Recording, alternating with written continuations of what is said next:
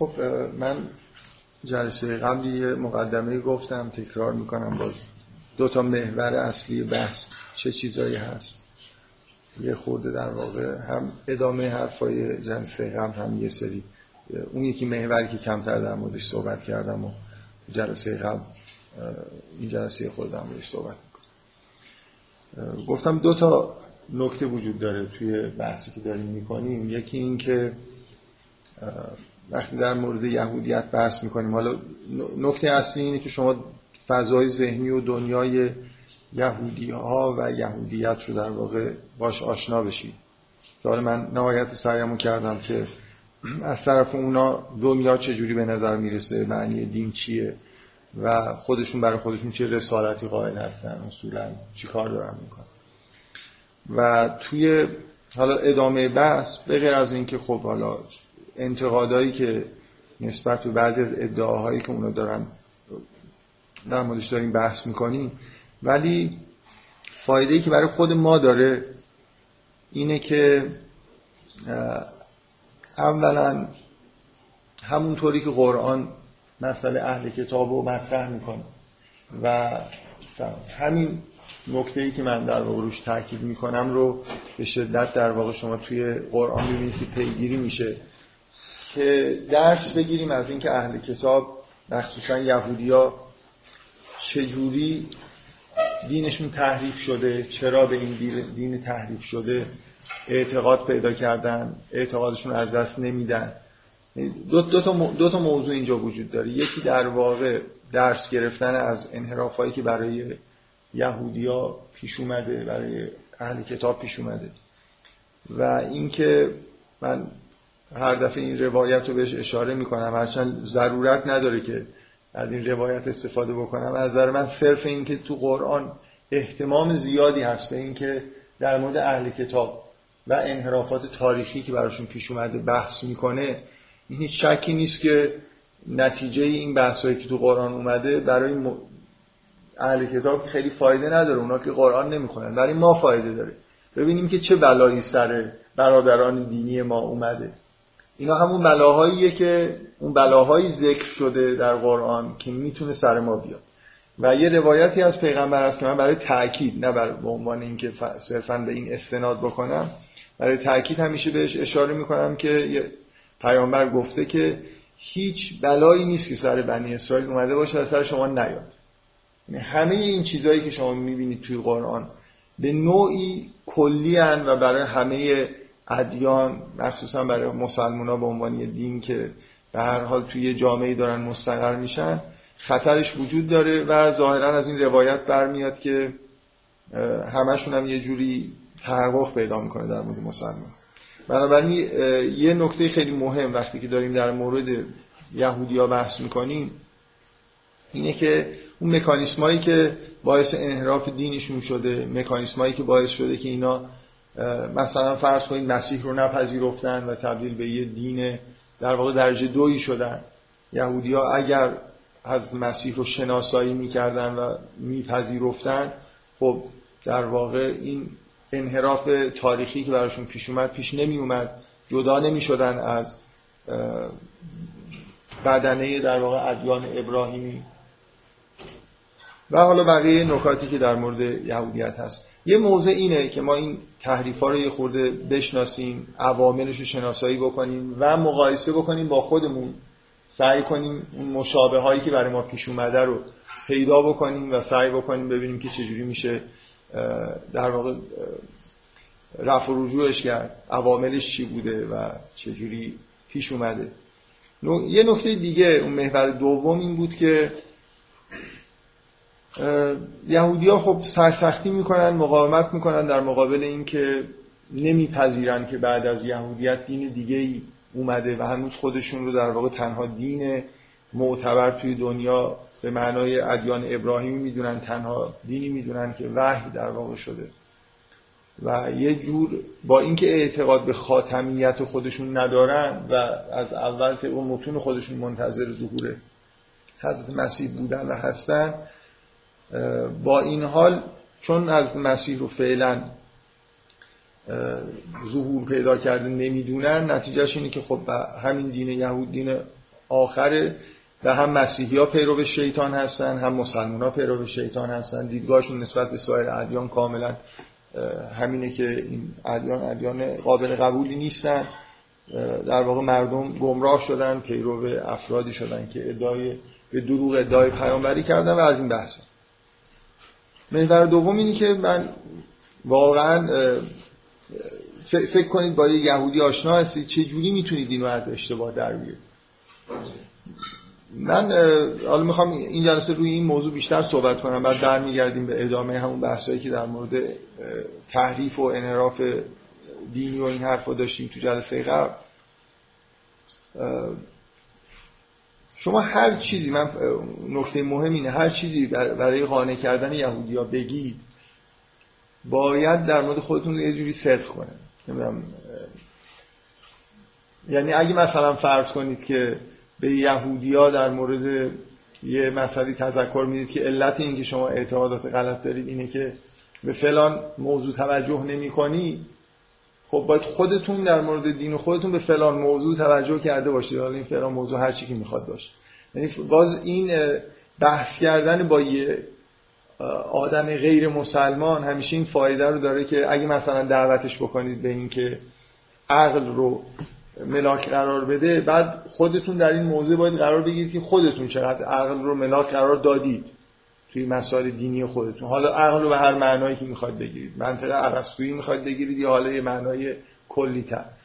بالاخره بحث کردن با دیگران و ایزوله نبودن این فایده رو داره که شما خودتون هم توی موضعی قرار می‌گیرید که معقولتر فکر می‌کنید و یه جوری در واقع ادعاهاتون ممکنه تعدیل بشه.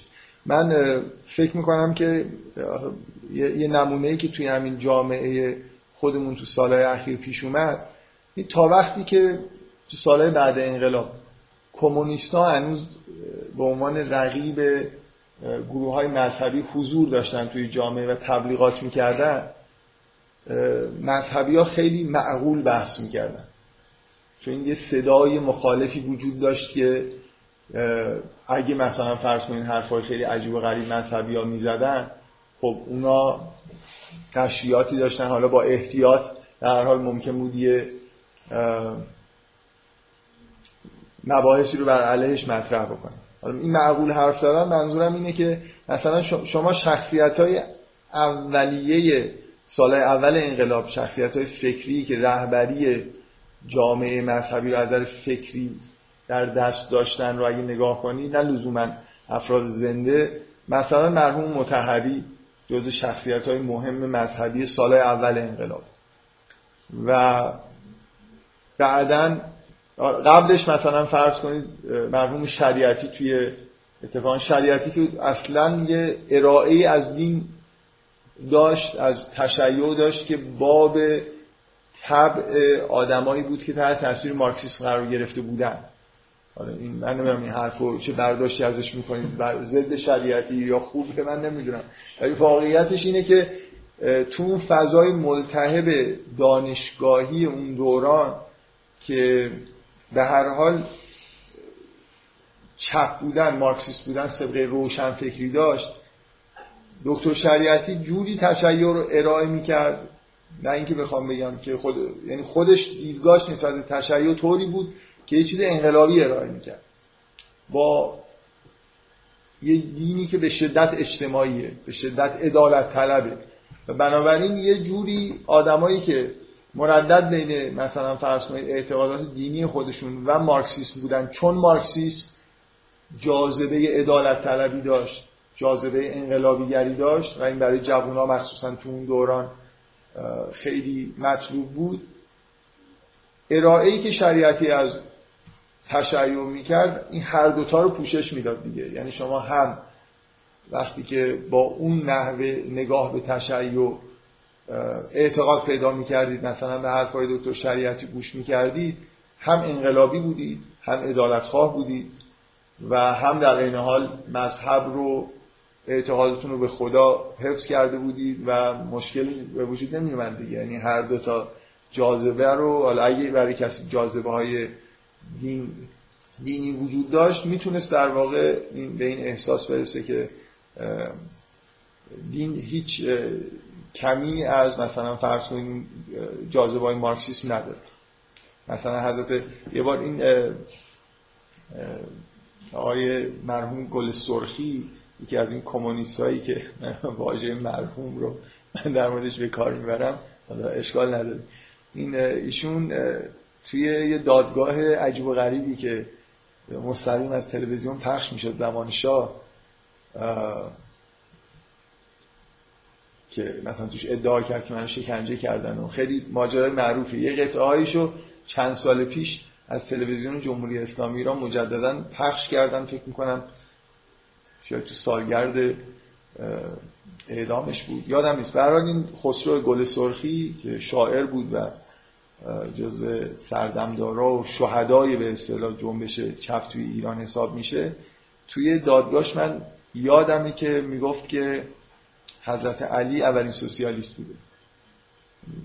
تعبیرهای دکتر شریعتی خود نزدیک به این بود دیگه. یعنی شما مثلا ابوذر یه چهره انقلابی تقریبا سوسیالیست نزدیک دیگه به مارکسیست مثلا.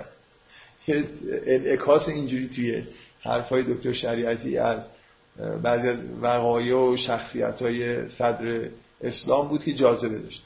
برای وقتی که صدای مخالف توی جامعه ایران بود مخصوصا چپ ها حضور داشتن خب طبیعیه که آدمای مثلا جوانای مذهبی سالهای اول انقلاب دقیقا به دلیل حضور این مخالفت و این صدای مخالف گرایش داشتن به مثلا فرض کنید آدمایی مثل شریعتی یا آدمایی مثل متحری که لاعقل خیلی با جنبه های عقلی در واقع دین رو ارائه می‌کردن. نه مثلا همینطوری با جنبه های تقلیدی و این حرفا. فرق دکتر شریعتی با متحری این بود که متحری خیلی مقابله با مارکسیسم فکر نمی کردی خب یعنی ریاکشن خیلی نداشت نسبت به مارکسیسم این معنا که مثلا یه روایت جدیدی از مسائل دینی و تاریخ دین شخصیت های دینی داشته باشه که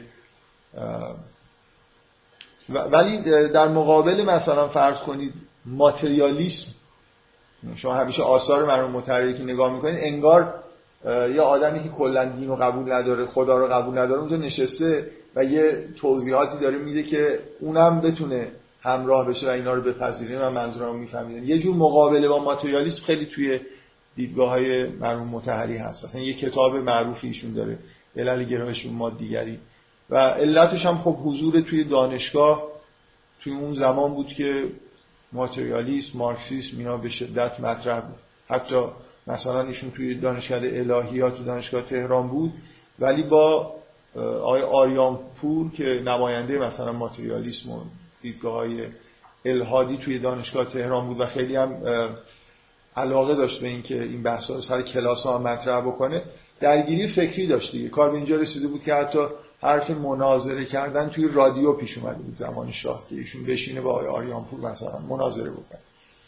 کار نداریم. به هر حال من, من چیزی که می‌خواستم بگم اینه. تا وقتی صدای مخالف باشه مخالفین حضور داشته باشن بین افرادی که مثلا فرض کنید مذهبی بودن اتحاد بیشتری وجود داشت و نوع بیان مثلا دینی هم بیان عقل گراتری وقتی که توی جامعه ما اون صداها خاموش شدن حالا خودشون خاموش شدن یا به تلفیق دیگه برای یه جور حذف فیزیکی شدن یعنی اون بلنگوها دیگه وجود نداشتن.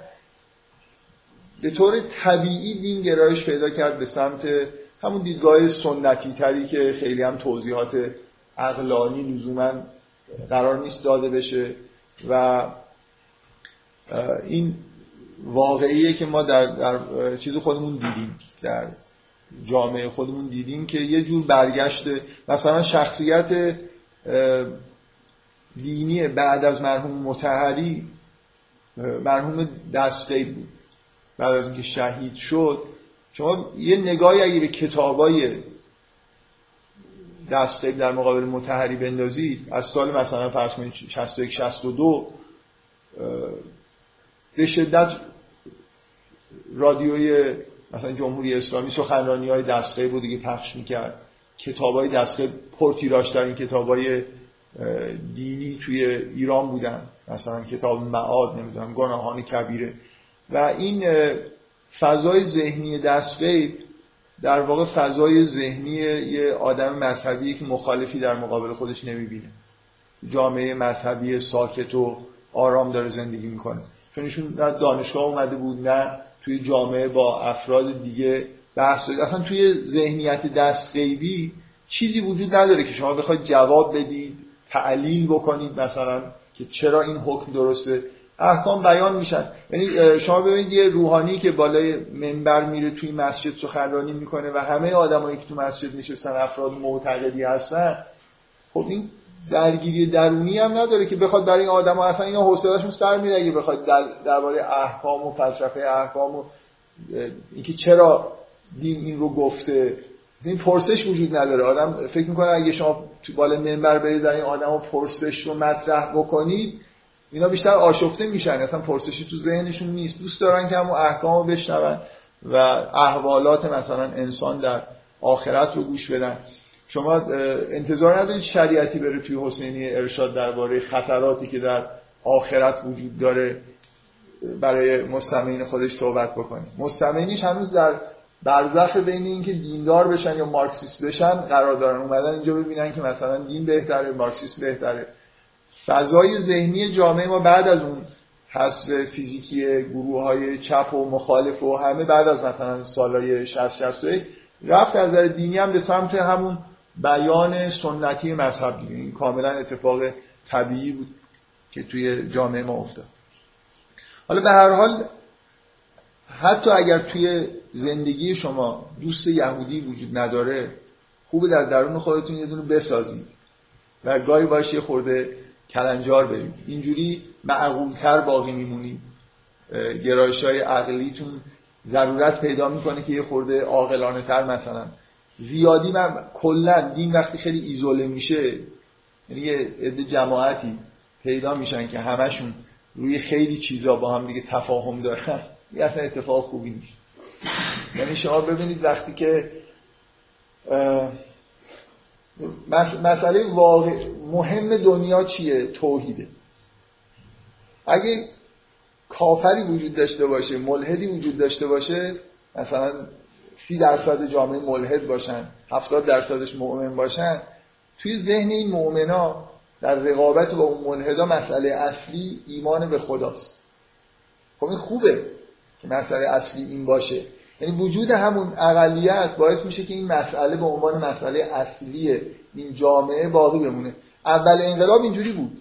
مسئله این بود شما مذهبی هستید یا مارکسیست هست سلطنت طلب که دیگه اگه بودیدم نمی‌گفتید من سلطنت مثلا فرض کنید توی یه مدرسه توی یه دانشگاه آدم یا همه انقلابی هن حالا یا مذهبی هن یا مارکسیست بنابراین مسئله اصلی چیه؟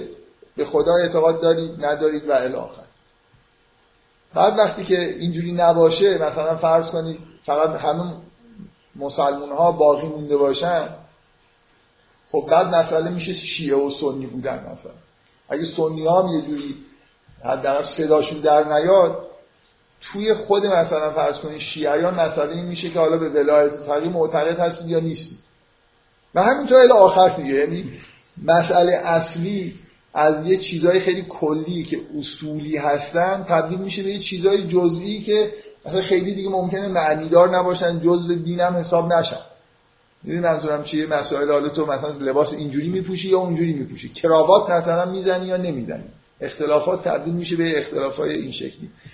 اینکه من کلا تو اون جو سالهای اول بعد انقلاب نفس کشیدم و جو خوبی بود.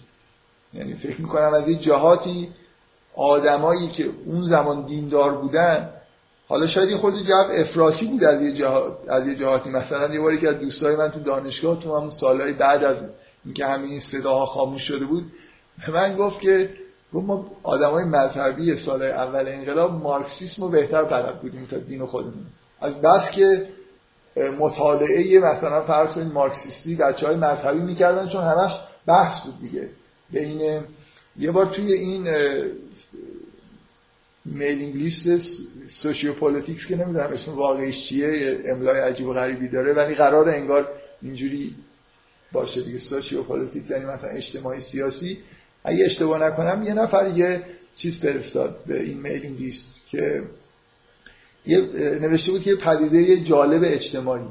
بعد یه فیلمی فرستاده بود از اینکه بچه های دانشگاه سنتی شریف جلوی همین ساختمون ابن سینا جمع شدن دست دسته و دارن با هم دیگه بحث های سیاسی اجتماعی می‌کنن.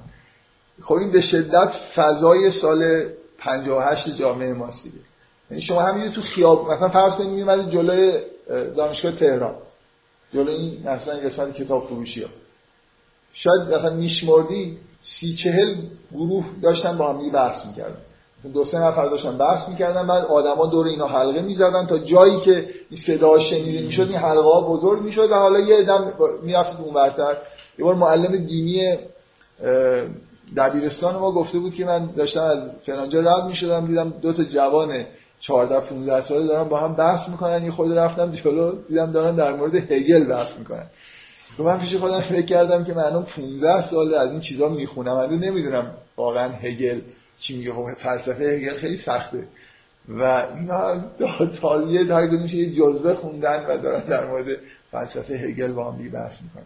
حالا برای این حالت افراطی اون سالا به کنار کلا حضور افکار مخالف از نظر فیزیکی این حسن رو داره. حالا اگر از نظر فیزیکی وجود نداره شما خودتون این افکار مخالف رو سعی کنید که باهاشون به حال درگیر بشید یعنی مثلا بد نیست در درونتون یه یهودی زندگی بکنه حالا ولو کوچیک.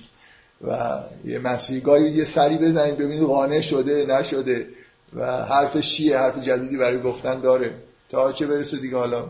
مارکسیست هم داشته باشید بد نیست. حالا اینکه شوروی از بین رفته ولی واقعیت اینه که گرایش چپ و مارکسیستی از بین نرفتن. ولی اگرم موقتا از بین برن خلاصه یه جور دیگه می‌تونن سر در بیارن. به هر حال این این بحث کردن این محور دوم یعنی اینکه شما تلاش بکنید که ببینید اگر یه آدم یهودی میشناختید چجوری می‌تونستید باش بحث بکنید؟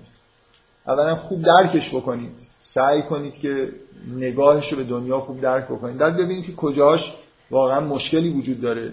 چه اشتباهی می‌کنه؟ چه عاملی وجود داره که این آدم به این عقایدی که درست به نظر نمی‌رسن چسبیده و ازشون صرف نظر نمی‌کنه؟ این یه حسنی که براتون داره اینه که ببینید خودتون اون نقطه ضعف رو دارید ندارید. شما هم شاید به عقایدی چسبیدید و رهاش نمی کنید که همونقدر ممکنه نامعقول باشه. حالا من یه خورده می‌خوام در مورد این موضوع دوم صحبت کنم بعد بریم سر اون بحث که فکر می‌کنم تو قرآن تره مسئله این که یهودی ها چه مشکلات اعتقادی پیدا کردن و اصلا بحثایی که تو قرآن با اهل کتاب و یهودی ها هست محوراش چی هست؟ چه, چه چیزایی انحراف های اصلیشون حساب میشه؟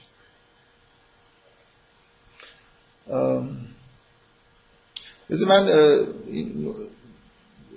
اون انحراف کلی یهودیت رو که دفعه قبل در واقع دو سه جلسه اخیر در موردش صحبت کردیم اینه دیگه. یهودی ها همه حرفاشون شما می‌تونید بپذیرید که قرآن هم تا حدود زیادی تاریخ یهودیت رو و چیزهایی که تو تورات اومده رو تایید می‌کنه کلیاتشو. و بعد به هر حال تاریخ یهودیت رسیده به جایی که مسیح ظهور کرده و یهودی ها نفهمیدن که مسیح ظهور کرده. برای اینکه علائمی که منتظرش بودن رو در مسیح ندیدن من دفعه پیش سعی کردم اینو بگم که این بحث‌های مربوط به علائم ظهور فرق نمی‌کنه در مورد مسیح باشه یا در توی همین جامعه خودمون. اینا یه جور در واقع تلاش برای ریدیوس کردن یه چیزهای معنوی به یه چیزهای محسوس قابل مشاهده است. یعنی مثلا واقعیتش اینه که شما هیچ جوری نمی‌تونید یه پیامبر رو تشخیص بدید که پیامبر هست یا نه. هیچ جوری نمی‌تونید تشخیص بدید که یه نفر اهل حقه و داره حرف حق می‌زنه یا نه. مگر اینکه خودتون با حق و حقیقت از درونتون مناسبتی پیدا کرده باشید. از نظر معنوی به جایی رسیده باشید که بفهمید که این آدمی که الان اومده مثل اون تصویر زیبایی که از تو قرآن از بعضی از اهل کتاب هست. میگن وقتی که اینا رد میشن و میشنون قرآن, قرآن رو میشنون می‌بینن پیغمبر داره قرآن می‌خونه چشماشون پر از اشک میشه. به دلیل ما عرفو من الحق. و اینا حق رو می‌شناسن. حرف حق هم میشنون می‌فهمن که این آدمی که این حرف رو داره می‌زنه حرف حق داره می‌زنه. این راه های فرعی که در واقع وقتی یه نفر انگار اعتماد به نفس نداره که اگه فردا امام زمان بیاد در خونش هم بزنه. این در خونه رو باز کنه. امام زمان یه هفته هم با این آدم تو خونه زندگی بکنم این آدم نمی‌فهمه که این امام زمان هست یا نه. یعنی از خصالش و حرفاش و اینا نمی‌فهمه که این آدم در حد پیامبران و معصومیت یا نه. مثلا فرض کنید یه آدم این وقتی شما یه همچین اعتماد به نفسی ندارید پناه می‌برید به اینکه یه سری علائم ظاهری پیدا بکنید. مثلا بپرسید که علائم ظهور چیه و و بعد یه چیزایی درست کنید دیگه. حالا بعضیش ممکنه راست باشه بعضیش دروغ باشه ولی نکته اصلی اینه که واقعا راهی برای شناختن حق به غیر از از طریق آشنا بودن با حق و شناختن باطل در مقابلش نیست. من انتقادم این بود که شما این بحثای علائم ظهور رو که الان هم تو جامعه ما خیلی متداول شده یه خورده مقایسه بکنید با همون ماجرای علائم ظهور مسیح که اصلا باعث در واقع انحراف اصلی تاریخ یهودیت یهودیت. کارش به اینجا رسید یعنی منکر مسیح شد و در واقع حتی یه جوری اقدام به قتل مسیح جامعه یهودی کرد به دلیل اینکه مسیح با بعضی از اون علائم ظهور خیلی ویژگیاش سازگار نبود. خب خیلی ترسناکه. من هی دو سه جلسه دارم سعی می‌کنم شما رو از این مسئله بترسون که دو, دو تا نکته در واقع من گفتم. یکی این که بیش از اندازه به متون خودشون در واقع چرا این انحراف به وجود اومد؟ این انحرافی که برای ما می‌تونه ترسناک باشه. یکی اینکه بیش از اندازه به متون خودشون که درصدی تحریف توش ایجاد شده بود اعتماد کردن. فکر می‌کنم هر کسی در هر عقیده و دینی که داره زندگی می‌کنه مخصوصا ادیان باستانی باید این رو بدونه که متون تحریفاتی توش واقع شد. اگه متن قرآن و حالا ما تا حدود زیادی اسناد و مدارک داریم که تحریف نشده مطمئنا در مورد روایات نداره شما بنابراین مطمئن باشید که بخش عمده ای مثلا فرض کنید از روایات علائم ظهور که شیعیان میگن و مشابهش حالا اهل سنت روایاتشون مخدوشه یعنی اینقدر مکانیسم های مختلف وجود داشته در طول تاریخ روایت ساخته شده که واقعا به طور طبیعی به اصطلاح خود علما میگن که احادیث زنی و صدورن. یکی مشکل یهودیا در واقع عدم توجه به این نکته بود. اینکه مثلا به طور خاص جاهایی که مثل مسئله ظهور با توده مردم سر و کار داشته آرزوهای پنهانی مردم رو یه جوری می‌خواسته برآورده بکنه. انگیزه های ظهور در واقع تحریف زیاد بوده. من اینو یه جلسه در موردش صحبت کردم. به اضافه این که یه نکته که اضافه کردم این بود که این نوع احادیثی که حالت پیشگویی آینده دارن اصولا از یه جور منطق سمبولیک پیروی می‌کنن. و یکی از مشکلات در واقع یهودی ها این بود که حتی اون بخشی از قطعه های مربوط به ظهور مسیح که به نظر می‌رسه نسبتا سالم هم به دستشون رسیده بود رو خیلی کلمه به کلمه معنی می‌کردن و نتیجهش این شد که به هر حال دوچاری همچین مشکل اساسی شدن که مسیح ظهور کرد و اینا نشناختنش مشکل اصلی اینه که اینا اهل حق نبودن که آدم اهل حق رو بشناسن. وگرنه یه آدم مسیحی هم وقتی میاد قرآن گوش میده می‌فهمه که این حقه. یعنی وقتی آدمی از نظر معنوی به اندازه کافی پیشرفت کرده اصلا احتیاجی به هیچ احتیاجی به خبر این که قرار مسیح بیادم نداره. اگه واقعه معنوی مثل ظهور مسیح توی دنیا اتفاق بیفته یه آدمی که از نظر معنوی به اندازه کافی رشد کرده واقعا رو حس می‌کنه با قلب خودش. انگار یه اتفاقی افتاده. این داستان معروف به احتمال خیلی زیاد درست که سه نفر از شرق را افتادن در زمان تولد مسیح. هدایایی برای مسیح بردن.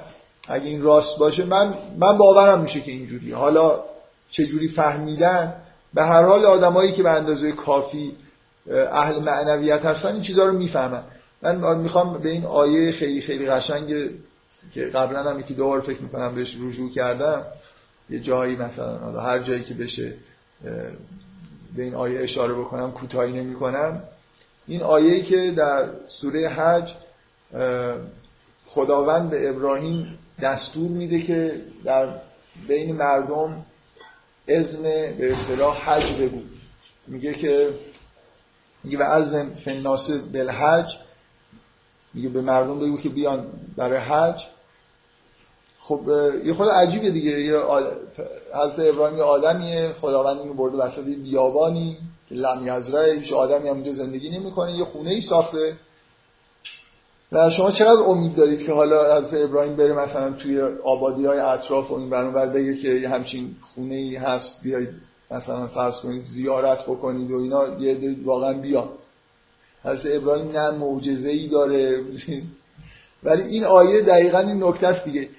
یه اهل حقی توی دنیا وجود دارن که اصلا اینجور وقایع رو انگار لازم هم نیست. منتظری همچین چیزی هستن. یعنی یه آدمی مثلا توی روستایی یه کسی زندگی می‌کنه که از ابراهیم رو ببینی می‌شناسه و می‌دونه. احتمالا قبلش هم اینجورایی خبر شده که یه همچین اتفاقایی افتاده. این آیه خیلی با سراحت میگه میگه و از نمچن ناسه بالحج یعتو که رجالن و علا کل زامر من کل فج امین. میگه تو این اذنو بده. خب این در واقع یه جور دلگرمی دادن دیگه چون خیلی عجیبه. میگه این اذنو بده و مطمئن باش یه عده اصلا میاد خدا یه عده رو می‌شناسه که اینا یه جورایی حالا نه اینکه خبر دارن منتظر این چیزا این چیزای معنوی دنیا رو می‌فهمن و بنابراین این دعوت رو میپذیرن. حتی احتیاج به معجزه و اینا این حرفا رو هم ندارن. بنابراین مشکل اصلی یهودی ها همون مشکل اصلی همه مردم دنیاست که اهل حق نبودن به معنای واقعی از نظر معنوی به اون جایی که باید می‌رسیدن نرسیده بودن وگرنه مسیح رو میشناختن. بعدم اینکه به متون تحریف شده خودشون صد درصد اعتماد کردن و به اون قرائت خاصی که توی جامعهشون هم وجود داشت که قرائتی کلمه به کلمه بود اعتماد کردن. یعنی به فهم خودشون از متنم اعتماد کردن. من فکر می‌کنم اگه متون تحریف شده نبود هم ممکن بود مشکل پیش بیاد. اگه مثلا تمثیلی برخورد نمی‌کردن. بنابراین خیلی مسئله خطرناکی دیگه. من دارم سعی می‌کنم که توصیف بکنم که مشکل چی بوده و بنابراین فایدهش برای ما اینه که مشکلات مشابه برای ما یا بقیه ادیان پیش نیاد. نمیشه معنویت رو به مسائل ظاهری ریدیوس کردیم امکان نداره. میشه یه چیزهایی گفت ولی نهایتا تنها راه تشخیص حق و حقیقت اینی که شما خودتون اهل حق باشید. وگرنه با نمی‌دونم گفتن این که امام زمان مثلا جمعه میاد از اونجا میاد اینجا میره قبلش چه اتفاقی میفته بعدش چه اتفاقی میفته هیچ کدوم این چیزا کافی نیست برای اینکه شما بتونید موارد دروغ و راست رو هم تشخیص بدید. قبل و بعد از مسیح مسیح های ظهور کرده بودن و کردن در بین یهودی ها و خیلی هاشون هم شاید نشانه هاشون میشمردی تیک می‌زدی اونایی که توی موتون بود میبردن مسابقه نشان شناسی رو از حضرت مسیح. بله بعد خب مسیح جعلی حتما اگه توی نشانه ها هست که باید با خر وارد اورشلیم بشه میره یه خر پیدا می‌کنه هر چقدر شده پول کرایه‌اش میده با خر میره اورشلیم. یعنی اینکه دقیقا مسائل ظاهری که میشه رعایت کرد. مثلا گفتن که قبل از ظهور مسیح یه آدم دجالی ظهور می‌کنه خب به یه نفرم پول میده میگه تو مثلا یه ماه زودتر برو به عنوان دجال ظهور کن نشانه های دجال هم سعی می‌کنه داشته باشه. و بنابراین خیلی این شکلی نیست که شما بتونید. اتفاقا چون اگه قبول بکنید که این متون و علائم تحریف شده است و مثلا فرض کنید درکش هم ساده نیست راحت میشه برد. برای اینکه مسیح واقعی که اون قسمت های تحریف شده رو ارضا نمی‌کنه نشانه هاشو مسیح غیر واقعی تو کلش رو می‌تونه سعی کنه ارضا کنه دیگه. مثلا چند تاش ممکنه غیر ممکن باشه براش بقیه رو خلاصه چجوری لباس بپوشه از کدوم در وارد اورشلیم بشه همه اینا رو. ولی اینکه دروغ بوده رو می‌تونه به خوبی ارضا خب بفرمایید.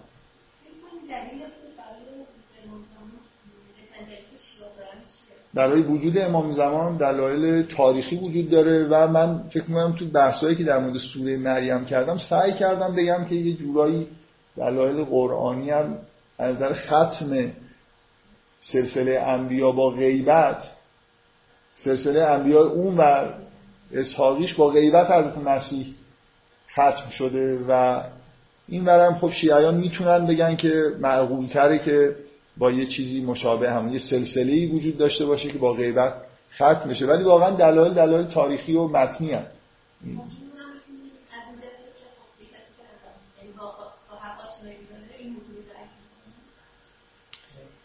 اون یه بحث جداست. چون بین بین الاصحاب وقتی میگید دلیل چیه یعنی که چه دلیلی میشه ارائه کرد. ممکنه یه نفر اصلا از مثلا آقای ابن عربی میگه اصلا من با امام زمان ملاقات کردم. من مطمئنم هست که یه همچین شخصیتی وجود داره. و میگه که از اولاد پیغمبر بود و فلان. از این حرفا. خب این که داره میگه شما ممکنه به, ابن... به متن ابن عربی به شخصیت ابن عربی اطمینان داشته باشید و بگید که خب این راست داره میگه. ولی این برای بحث بین الاذهانی مناسب نیست. یعنی دلایل شیعیان برای مسئله غیبت امام زمان دلایل تاریخی هم. و یه مقدارم حالا تلاش برای ارائه کردن دلایل عقلی هم وجود داره دیگه. منتها عمدتا دلایل عقلی دوازده نفر بودن و دیگه نمی‌دونم این شخصیت خاص بودن نمی‌تونه بهش برسه. حد اکثر مثلا میگه که یک یک نفر مثلا نهایتش این که غیبتی اتفاق افتاده اگه به اینجا برسه. ولی جزئیاتش به هر حال یه جوری مربوط میشه به اعتماد کردن به یه نقل های تاریخی که وجود داره یعنی سندیتش هم مثل خیلی چیزایی شما به هر حال خیلی جا توی اعتقادات دینی رجوع می‌کنید به اسناد و روایات و این حرفا دیگه. مثلا ما برای احکام هم تا حدود زیادی مستنداتمون مستندات تاریخی. پیامبر اینطوری عمل کرده یا در کتب مثلا معتبر حدیث اینجوری اومده و الاخر به هر حال فکر می‌کنم بحث امامت یعنی این دوازده امامی بودن یا حالا غیر این ممکنه شما بگید که دلایل عقلی برای اصل امامت وجود داره. یعنی مطمئنا دلایل عقلی برای دوازده امامی بودن وجود نداره. این یه جور مسئله تاریخیه که باید اسناد و مدارک رو بررسی بکنیم. خب کسی در این این خیلی نکته خارج از بحث بود ولی اگه حالا که بحث شروع شده کسی نکته ای داره؟ یه سوالی که چرا خب این همه مثلا بیشتر کردن یا تمام مسلمانان باید دچار اون فتنه بشن. ولی باز هم مثلا قرآن ذکر می‌کنه. خب اگه نمی‌کردن یا قرآن هم همون دچار می‌شدن من نمی‌فهمم. من موضوعی که شما الان به عنوان یه مسلمون اتفاق بد رو می‌بینید یا نمی‌بینید؟ نه موضوعی که اکثریت مسلمون ها قبول ندارن اتفاق بدی براشون افتاده. و detect نمی‌کنن این اتفاقات بد رو. اینکه این مثلا فرض کنید یه تحریفاتی توش واقع شده کی الان اینو قبول داره؟ سنی ها قبول ندارن شیعیان هم در مورد خودشون ق... سن... شیعیان میگن که آره دین تحریف شده. سنی ها تحریفش کردن. شیعیان سنی ها میگن بله آره دین تحریف شده. یه عده‌ای پیدا شدن به اسم شیعه که اینا مثلا از جانشین های سید یهودی بودن و دین ما رو تحریف سعی کردن تحریف بکنن. ولی الان الحمدلله وضع خیلی خوبه. کلا اینجوریه دیگه. یعنی شما همون احساسی رو نسبت به دین خودتون الان دارید. شما اهل سنت هر کسی هر جایی. مسیحی ها که مشابه همون احساسیه که یهودی ها نسبت به دین خودشون داشتن و دارن. یعنی هیچ کدوم این ادیان قبول ندارن که همچین بلایی سرشون اومده. مثلا اتفاق خوبه چیه؟ مثلا که مثلا حتما هدفی توش در کار بوده یه اتفاق خوبی باید افتاده چیه؟ فکر این موضوع رو قبلا در موردش خیلی بحث کردم. که خلاصه یه اتفاق خوبی این وسط افتاده. اولا اینکه در مورد مسلمونا اتفاق خوب اینه که یه متن موثق وجود داره که همیشه میشه بهش برگشت. و در مورد سایر ادیان هم به حال وجود این ادیان اتفاق خوبی بوده. ولو اینکه یعنی این شکلی نیست که چون یه اتفاقای بدی توش افتاده اصلش اصلا تاثیراتش از بین رفت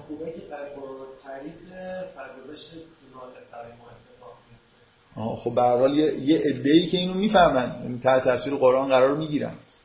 قرآن آره، شما انتظار نداشته باشید که هدایت مثلا فرض کنید قرآن به همه آدما برسه. مهم اینه که شما به عنوان یه فرد وقتی قرآن می‌خونید متوجه یه همچین خطرهایی توی جامعه دینی خودتون بشید. سعی کنید ببینید که مشابهش کجا اتفاق افتاده. یه خورده می‌دونید قرآن به شدت من واقعا قبلا این حرف رو زدم یه بار دیگه هم بگم. خیلی این جنبه قرآن روی من زیاد تاثیر گذاشته یعنی این حالت هی آلارم دادن به اینکه جامعه دینی اصولا یه مشکلاتی داره و اینکه پیروی از اجداد نمی‌دونم یعنی این سنت هایی که توی جامعه ها به وجود میاد عامل اصلی شرکه. این خیلی این توی قرآن قویه.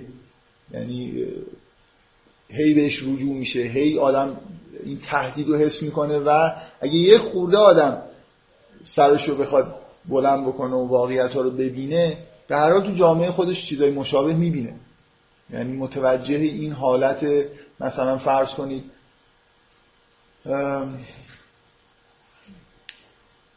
اون اکثریت الذین فی قلوبهم مرض و این چیزهایی که من این موقع در موردش بحث کردم میشه. فرق نمی‌کنه تو چه جامعه زندگی بکنه. مکانیسمایی وجود داره که اصولا اینجور این تیپ آدما اینجور اعتقادات در هر حال اکثریت پیدا می‌کنن. مثلا اینکه توی جامعه توی جوامعی که قرآن توصیف می‌کنه همیشه مثلا یه آدمی که به پیغمبر رو ایمان میاره از دوردست میاد. خیلی دیدگاه قرآن نسبت به جوامع غریه ها تمدن ها خیلی منفی. و این خیلی برای فکر می‌کنم مؤثره که شما زیاد خوشبینانه بعد به جامعه خودتون هم نگاه نکنید. یعنی فکر نکنید یه دفعه. همه چیزن دیگه. من این مشکلی که فکر می‌کنم وجود داره اینه که این چیزها رو می‌خونن میگن اینا مربوط به بنی اسرائیل خداوند داره به ما میگه که بنی اسرائیل چقدر آدمای بدی هستن. یا مثلا در مورد اون قوم نوح چقدر آدمای بدی بودن. یعنی اینجوری نمی‌خونن که بابا اینا یه ویژگی های کلیه توی جوامع. می‌بینید که همه جا بوده و بترسید که شما هم توی همچین جامعه هایی دارید زندگی می‌کنید. و ایمان اصولا همونطوری که شما تو قرآن می‌بینید یه گوهر کمیابیه ایمان واقعی. و این شکلی نیست که یه جامعه به وجود اومده و خیلی مثلا همه آدماش که اظهار ایمان می‌کنن واقعا مؤمنن. تاریخ پر از جوامع اینجوریه دیگه. یهودی هم همینطوری هن مسیحی هم همینطوری بودن و اینا تو قرآن انکاس پیدا کرد. بگذاریم. به هر این فضای کلی تهدیدآمیز قرآن نسبت به جوامع به طور کلی و جوامع دینی به طور خاص فکر می‌کنم خیلی تأثیر گذاره برای ممکنه شما انتظار دارید که این ذکر شدن باعث بشه که خلاصه جامعه اصلاح بشه. من فکر می‌کنم این انتظار درستی نیست. اصلا خیلی امیدی به اینکه شما یه جامعه دینی با اکثریت آدمای مؤمن به معنی واقعی باشید نباید داشته باشید. مهم اینه که اون اقلیتی که تو این جامعه دارن زندگی می‌کنن قرآن رو داشته باشن. و بفهم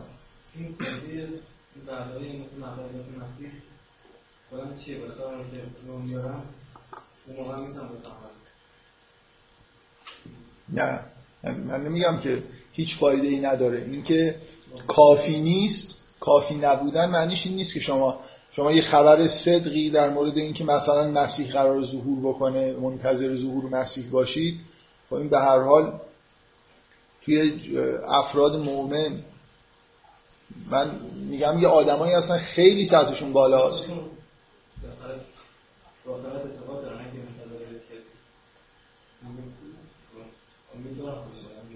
من الان مثلا حضرت موسی اومده کسانی جانشین حضرت موسی هستن و همه دارن میگن که منتظر یه واقعی بزرگی باشه. خب باید بگم دیگه من نمی‌فهمم. اگه قراری همچین واقعی اتفاق بیفته چه منطقی وجود داره که نگم.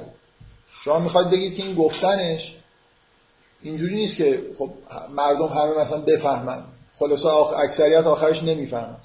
ولی این منتظری همچین واقعی بودن مثل اتمام حجت کردن دیگه. حالا حداقل ما گفتیم که یه آدمی میاد و یه همچین اتفاقایی بعدش میفته.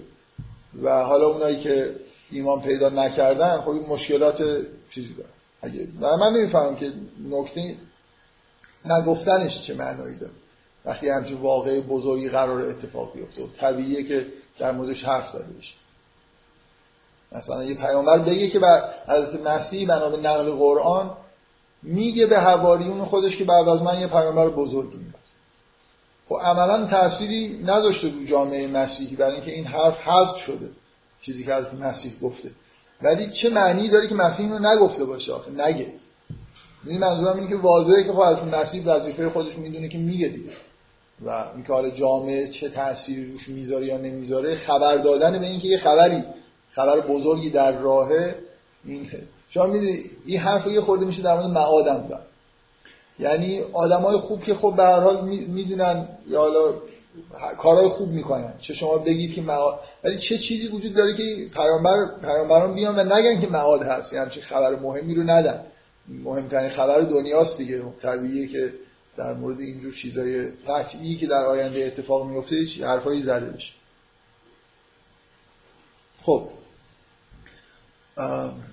من این موضوع بحث کردن با یهودی ها یا یهودی های فرضی اینکه چجوری واقعا ممکن بود یه آدم یهودی در درون جامعه یهودی در گذشته یا در حال متوجه این بشه که مشکلی در واقع به وجود اومده و ایمان جدیدی هست باید به این ایمان گرایش پیدا بکنه رو.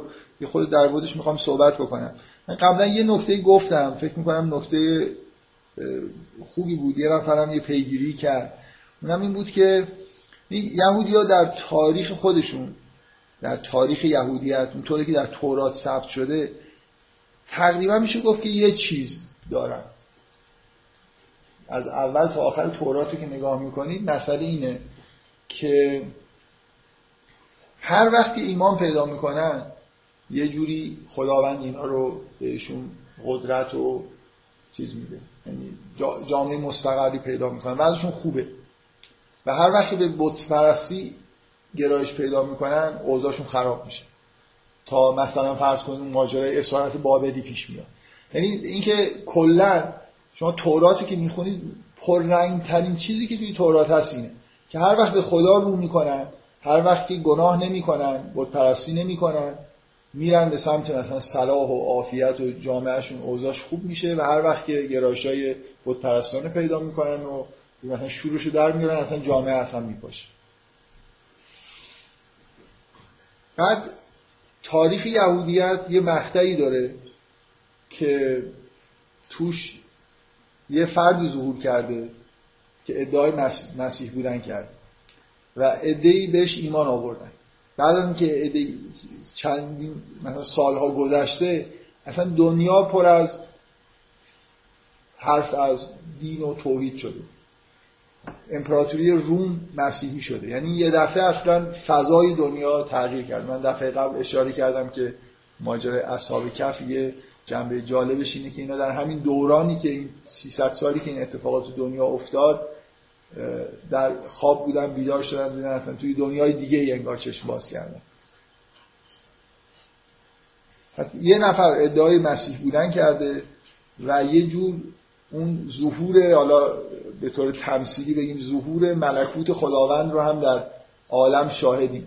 ظهور پادشاهی حداقل پادشاهی ظاهر. یعنی قدرت های بزرگ دنیا دیگه بت پرست نیستن. آدم پرست نیستن. رومی ها رسما یه جورایی انگار انسان پرست بودن دیگه مثلا خود امپراتور رو میپرستیدن. حالا اعتقادات عجیب و غریب مشرکانی داشتن. این اتفاقا در سالهای بعد از مسیح افتاده.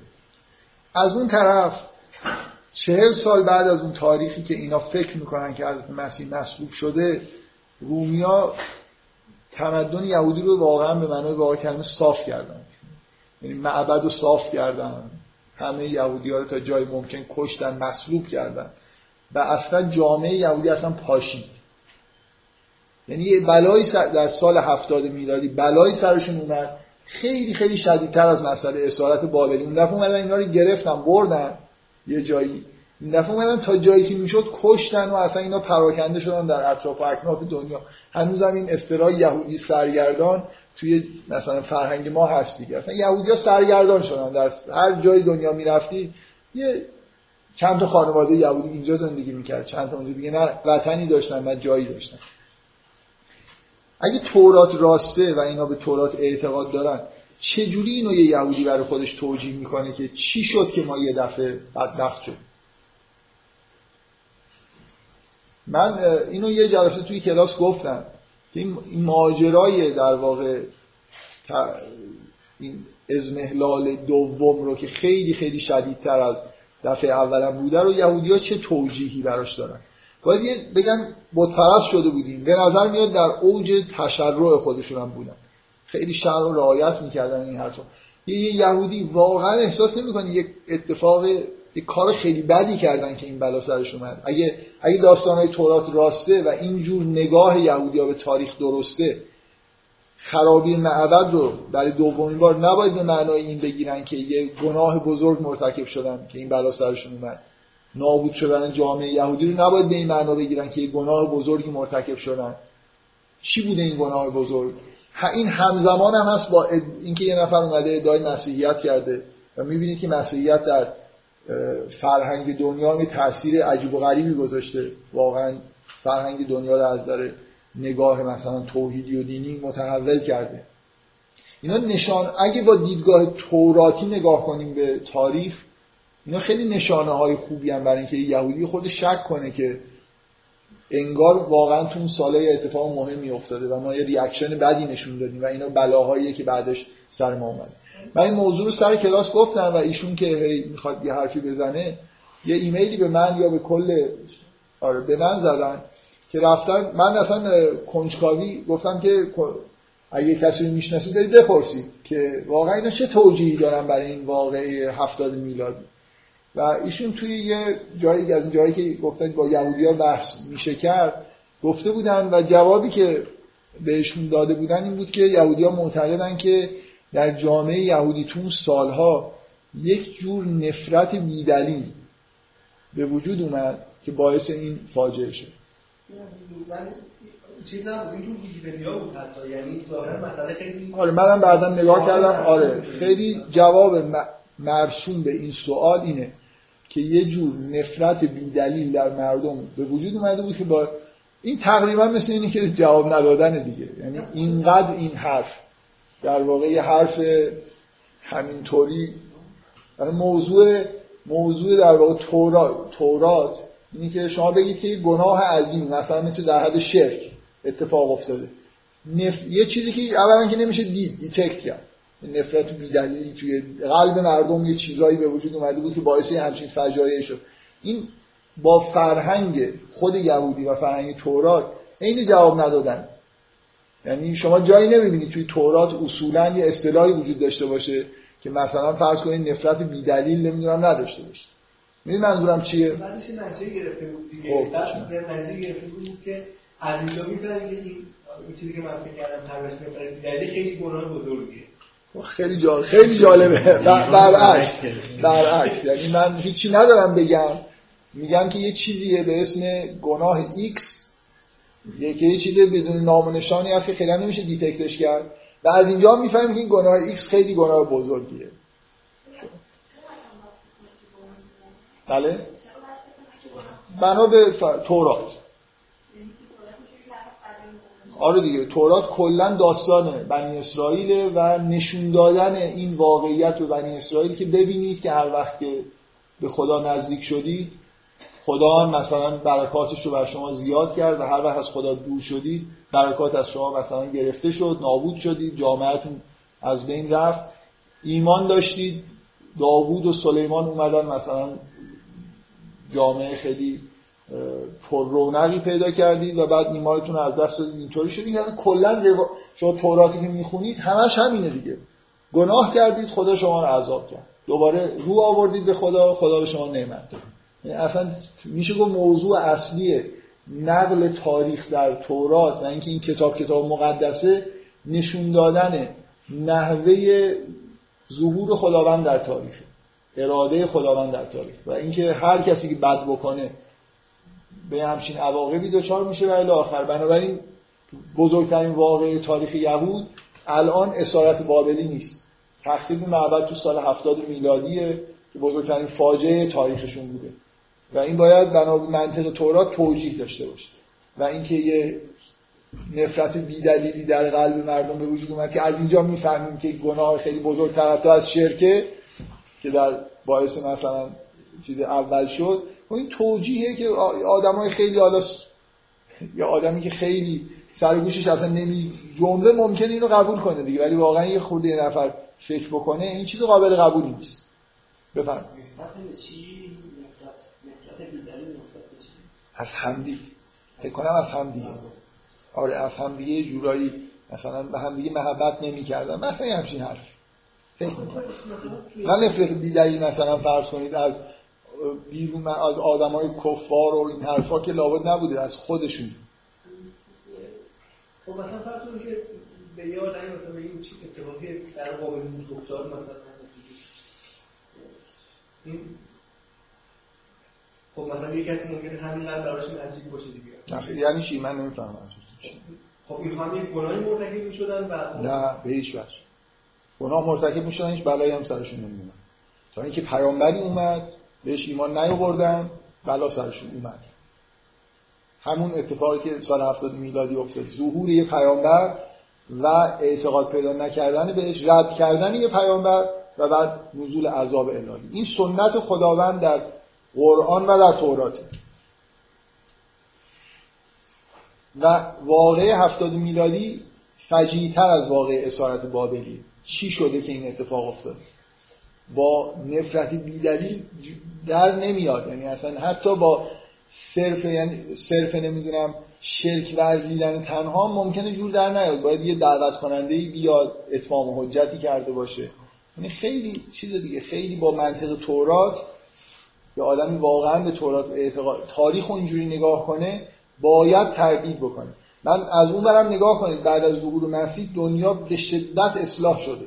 یعنی رفته به سمت شیوع مثلا سرکوب شدن اعتقادات بتپرستانه نه سرکوبی به معنای سرکوبی فیزیکی به معنای محو شدن تدریجیش پذیرفته شدن پیام توحید و ادیان ابراهیمی در سراسر دنیا. همین کتاب مقدس دلیل اینکه پرتیراش در این کتاب تاریخ بوده مسیحی ها هستن نه یهودی ها. یعنی ظهور مسیح ظهور مسیحیت باعث ترویج تورات در دنیا شده در واقع. اینای وقایعی که ظرف چند صد سال بعد از مسیح اتفاق افتاده. از اون بعد یهودیان نابود شدن. و اینا اگه شما بخواید تاریخ و همون دیدگاه تورات رو حفظ بکنید احتیاج به یه توجیه خیلی بزرگی به اندازه همین داره که مسیح ظهور کرد و شما قبولش نکردید من نمی‌دونم واقعا کی توجیه خوب می‌تونه بیاره. اتفاقا ایمیلی که شما زدید و من نگاه کردم این رو این اونور خیلی جالب بود برام دیگه. یعنی اصلا تقریبا هیچی نگفتنه. نفرت بی حتی اسم گناه شناخته شده هم اگه میبردن می‌گفتن در جامعه ما فلان گناه مثلا شیوع پیدا کرده بود یه جورایی یه چیزی گفته بودن. ولی یه چیزی که اصلا جزو لیست گناهان مثلا رسمی نیست و هیچ جوری هم قابل detect کردن نیست. من الان می‌تونم هر اتفاقی تو دنیا اتفاق بدی بیفته بگم که اینا دلیلش نفرت بیدلیل بوده. خب، می‌تونم بگم کی می‌تونه چک بکنه که حالا بوده؟ یا همچین چیزی یا نبود. چند تا عکس هم از اینکه مردم تو خیابون دارن دعوا می‌کنن بگیرم ببینید اینا اصلا دیگه بی دلیل حالا بی دلیلش از کجا باید detect بکنیم که اینا دلیل شاید دلیل داشته اصلا دیگه بعدش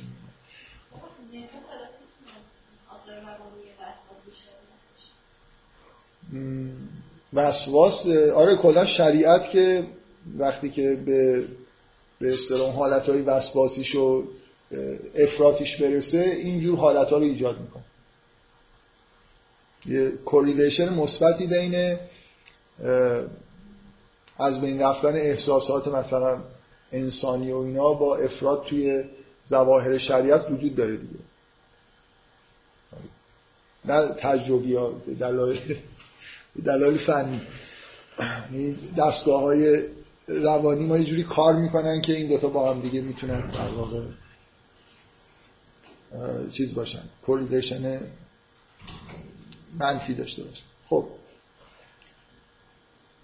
حالا من بحثم اینه دیگه. یه آدم یهودی اگه منصف باشه بین این دوتا تئوری که قرار توجیه بکنن که چرا اون اتفاق افتاد کدومش به نظرش باید معقول تر برسه؟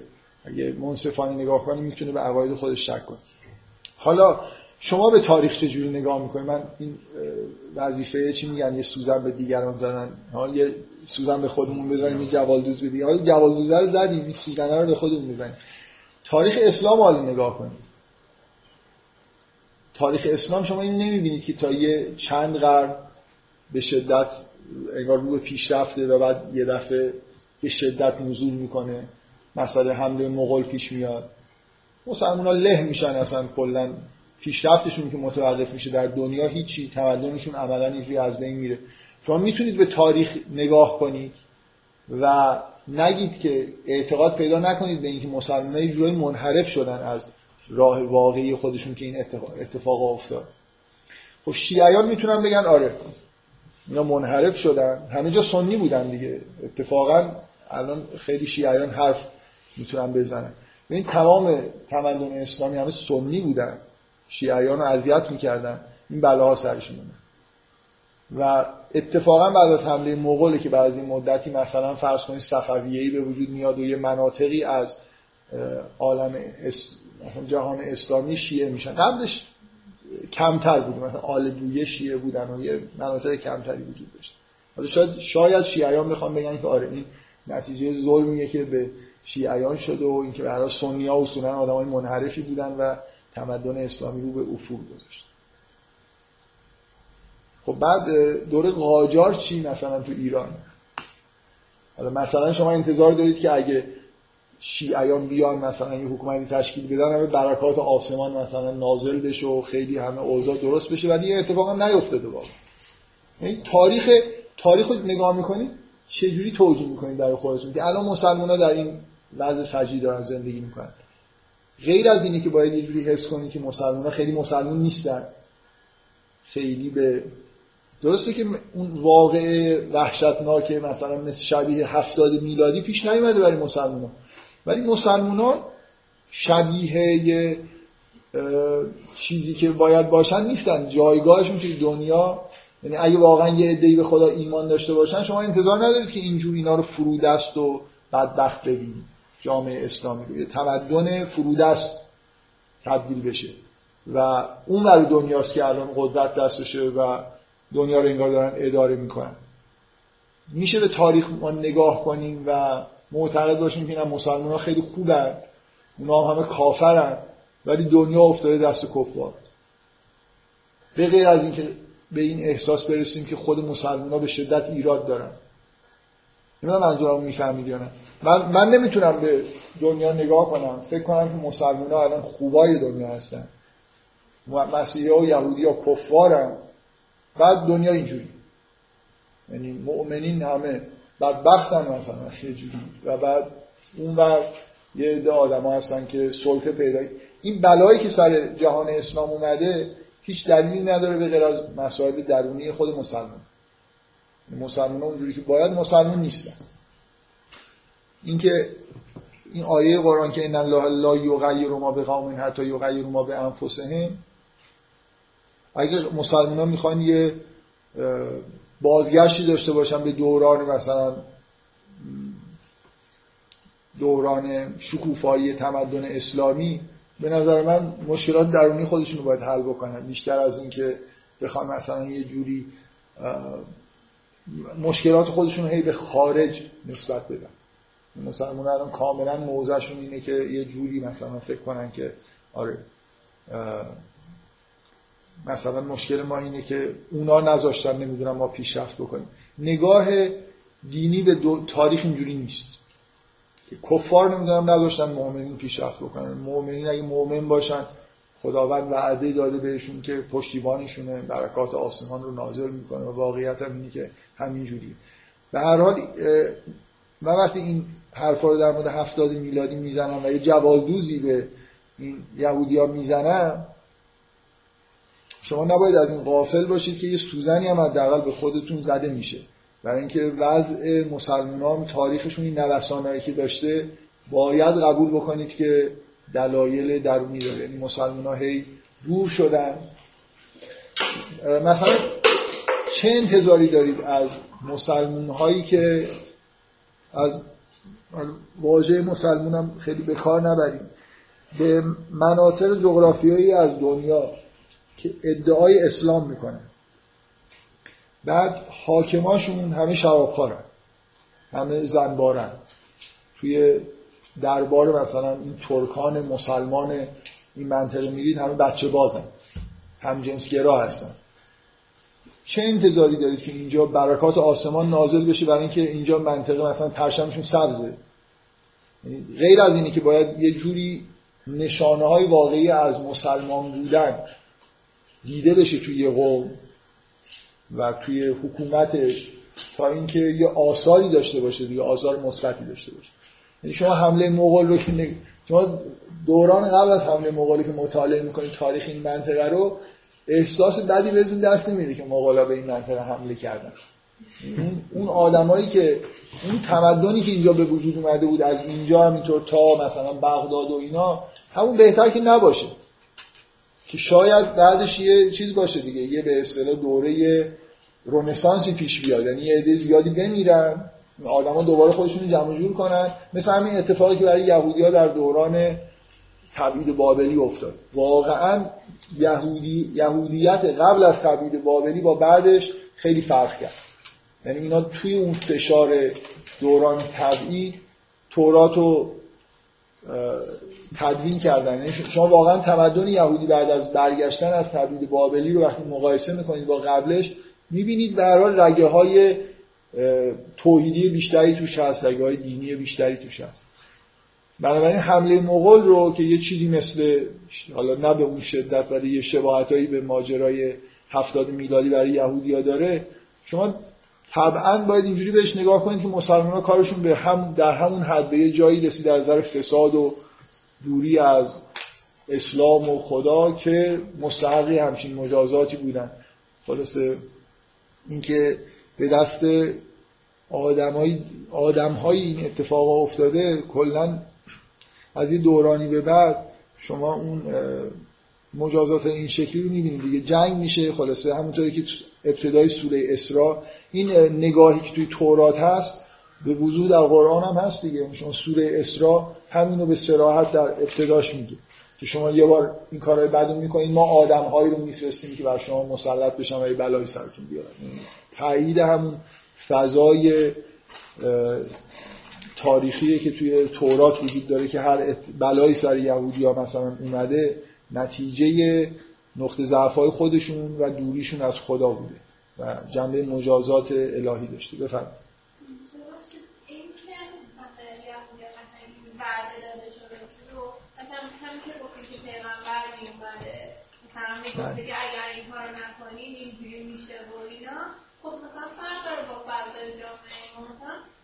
خب این که کلی دین مثلا عوام زده میشه و یا از ابتدای تشکیل حکومت خلفا خب همشون شکلی که گفتیم بودن. نبودن واقعا؟ نبودن. نبودن. عباسی ها که اینقدر طولانی بودن که دیگه تا نزدیک حمله مغول هم خب برای عباسی هم دیگه حالا. خب کلا قبل از اون هم هیچ کدومشون خیلی آدم های خوبی نبودن مقام مسلمانی بعد از مثلا خب به هر حال مسئله این که رعایت ظواهر رو تا حدود زیادی می‌کردن. خیلی هاشون. و بعد اینکه این چقدر مسئله فساد حکومت تو جامعه هم شیوع پیدا کرده. من من اصلا این ندارم این سوالا رو جواب بدم. من من دارم سوال مطرح می‌کنم که شما بگید که تاریخ رو چجوری نگاه می‌کنید.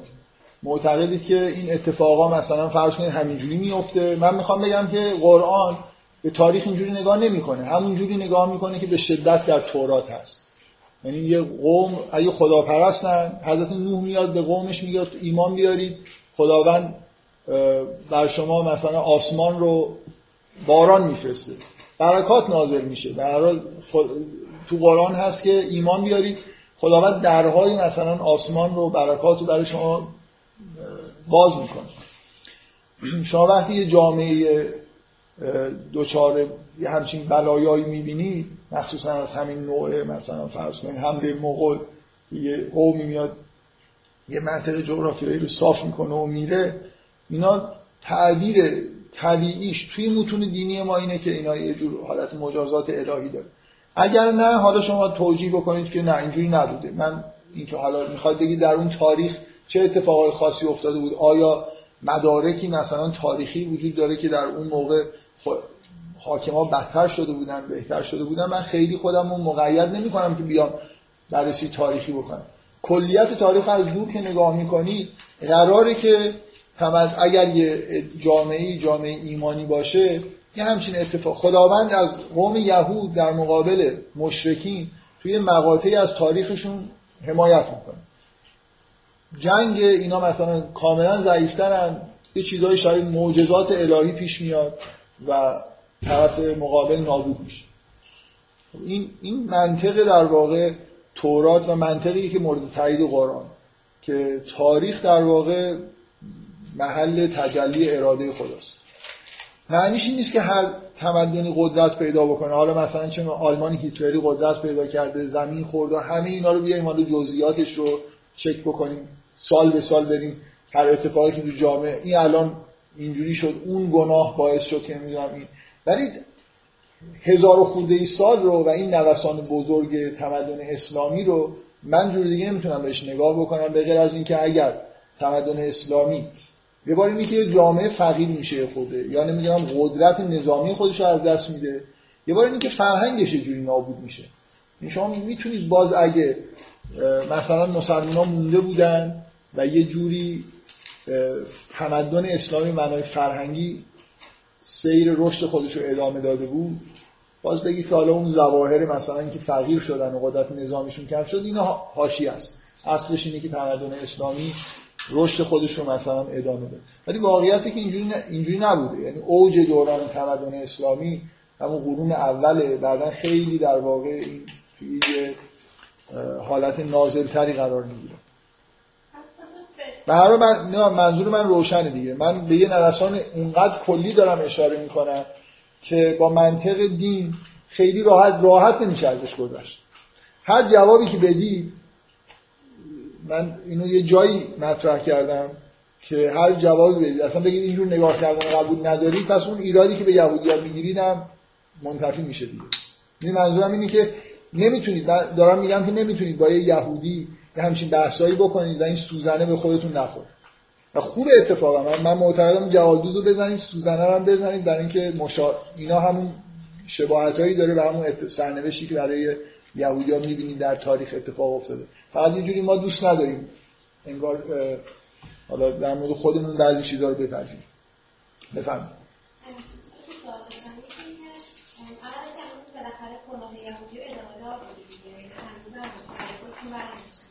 الان هم باید قوم بدبختی باشن که اینجوری نیستن نیست بعد سوال دوم اینه که من فکر می‌کنم باید ایران رو از شبه جزیره عربستان جدا کرد.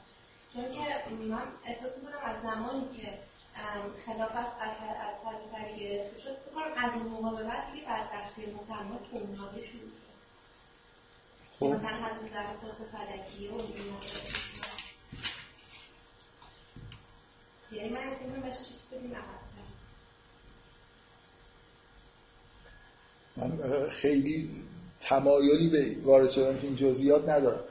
من, من میگم که همین همین که اگه شما همین اگه شما همین تاثیر رو بپذیرید که تاریخ رو تاریخ اسلام رو اینجوری نگاه کنید حالا می‌خواد یه خود شیفت برید عقبتر یا جلوتر خیلی برای من مهم نیست. من می‌خوام بگم که مسلمان به یه اوج و حزیزی تو تاریخشون دارن که به طور طبیعی آدم نگاه دینیش به این تاریخ باید یه نگاه دینی باشه. بنابراین مسلمان ها الان که در حزیز هستن حالا الان نه بگید 50 سال پیش در حزیز بودن باید به این فکر باشن که مشکلات درونی داره.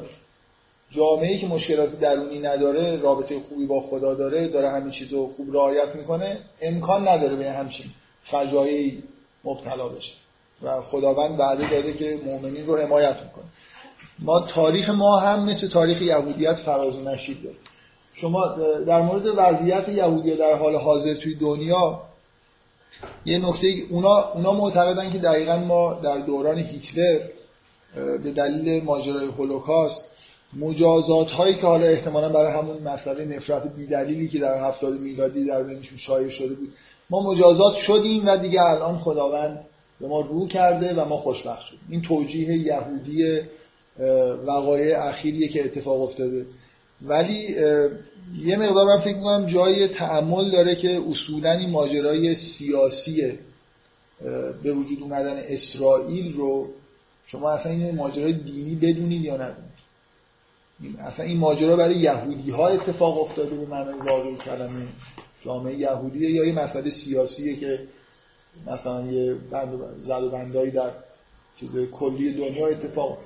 آره یعنی من فکر می‌کنم یهودی های مؤمن همه مخالف اسرائیل هستن و با این میشه شاید توجیه احساس کنم اینکه مثلا فرض کنید که شما خب اون مگه حکومت قبلی یهودی ها خیلی مثلا علیه السلام بودن. اونایی هم که در طول تاریخ بودن همه اینجوری بوده که مثلا فرض کن راه نمی‌دونم علمای دینیشون بسیار مثلا بعضا فاسد بودن حتی حکومت داشتن یا از اینجور چیزا. یعنی می‌خوام بگم که این که خب قومی هستن اکثرا یهودی هن ظاهرشون به نظر می‌رسه که به احکام و شرایع دارن عمل می‌کنن و حکومتی تشکیل دادن. از این حرفا خب هست دیگه و الان هم تو دنیا قدرت داره. که حالا بیایم توجیه بکنیم. می‌خوام اگه با من, من میل ندارم من میل ندارم توجیه بکنم. خیلی میل ندارم وارد این بحث بشم که آیا واقعا یه جور نعمت الهی بوده برای مثلا فرض کنید یهودیا که این اتفاق براشون افتاده یا نه. گفتم اونا اینجوری فکر می‌کنن و میتونیدم حالا مثلا در مقابلش بگید که این اصلا ماجرا ماجرا برای یهودیا نیست. من از همین که شما دارید سعی می‌کنید که اینجوری نگاه بکنید در من کافیه. من میگم که اگه در مورد ماجرای هفتاد میلادی به اونا این حرف رو می‌زنیم و به نظر برای خودمونم قانع کننده میاد به ما هم می‌تونن این حرفا رو بزنن. و الان مثلا همین نکته رو مطرح کنن بگید که الان ماجرای اسرائیل چیه؟ یه واقعه واقعا دینی معنی مذهبی داره نداره نمیشه من به تاریخ نگاه بکنم. و تا اونجایی که توی تورات نوشته رو فقط توجیه های دینی داشته باشم. یا مثلا به قرآن نگاه کنم تا سال 1400 1400 سال قبل خداوند یه کارایی می‌کرده. و بعد دیگه بقیه چیزها مثلا همین جوریه نگاه اون ما قرار یاد بگیریم که به دنیا یه جوری نگاه کنیم به طبیعت یه جوری نگاه کنیم به تاریخ جوری نگاه کنیم و آموزش به اندازه کافی دیدیم. و تمدن اسلامی هم یا اون چیزی که بهش میگن تمدن اسلامی که حالا چقدرش واقعا تمدن اسلامیه یا بگیم تمدنی که مسلمان ها ساختن. این اوج و حزیزاش معنیش چیه؟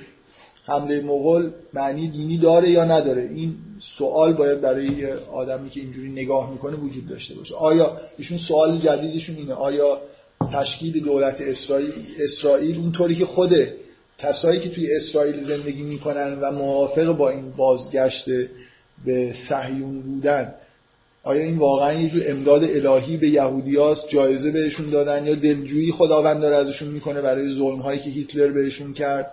یا نه؟ مثلا فرض کنید اصلا معنای دینی نداره.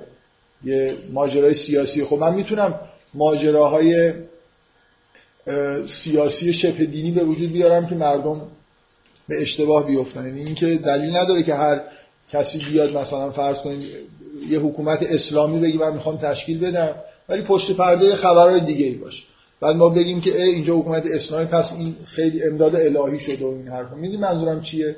اینکه تشخیص این که به هر حال جزئیاتش کجاها واقعیه کجا واقعی نیست این که دیگه جای بحثش اینجا نیست. من می‌خوام بگم در کلیت شما نمی‌تونید وقایع تاریخی بعد از ظهور اسلام رو دیگه اینجوری بهش نگاه نکنید.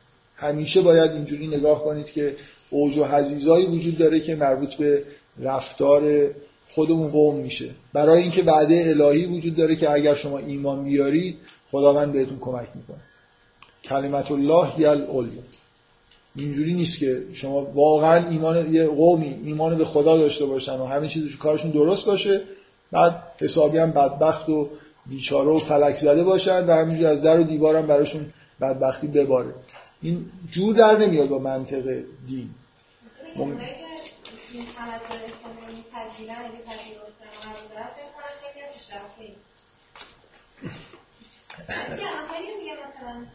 یعنی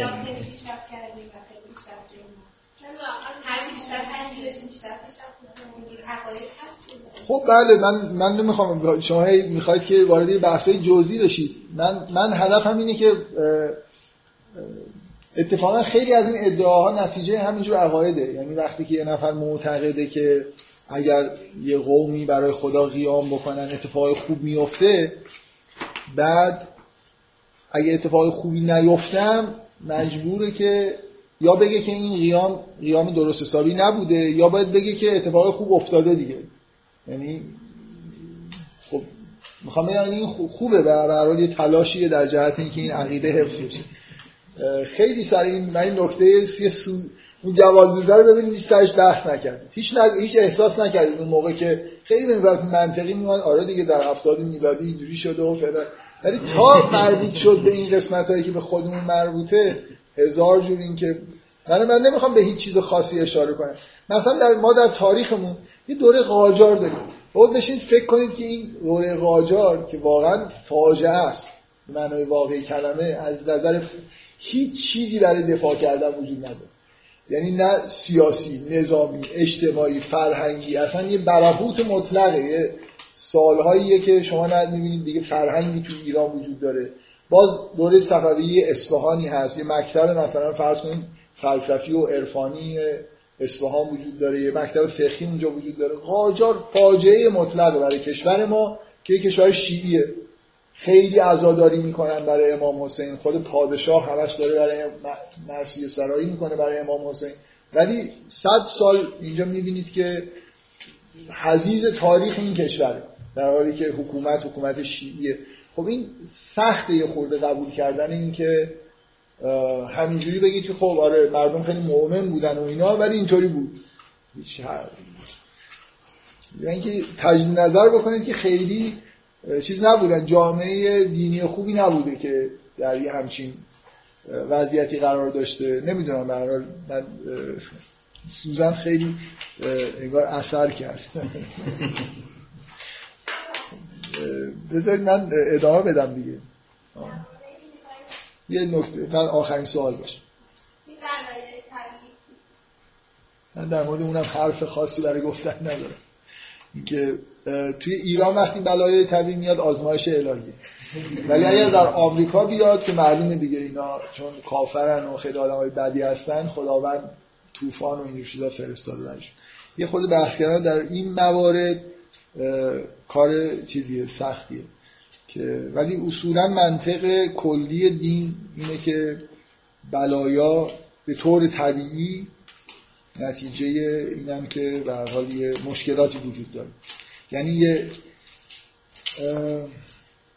یه جامعه دینی مؤمن یه همچین اتفاقایی انتظار نداریم توش بیفته. حالا قبول کنید که وارد جزئیات شدن که الان این اتفاقی که اینجا یه بار میگن که یه نفر یه آقای گفته بوده در بعد از زلزله بم که اینا زکات خرمای خودشونشون ندادن.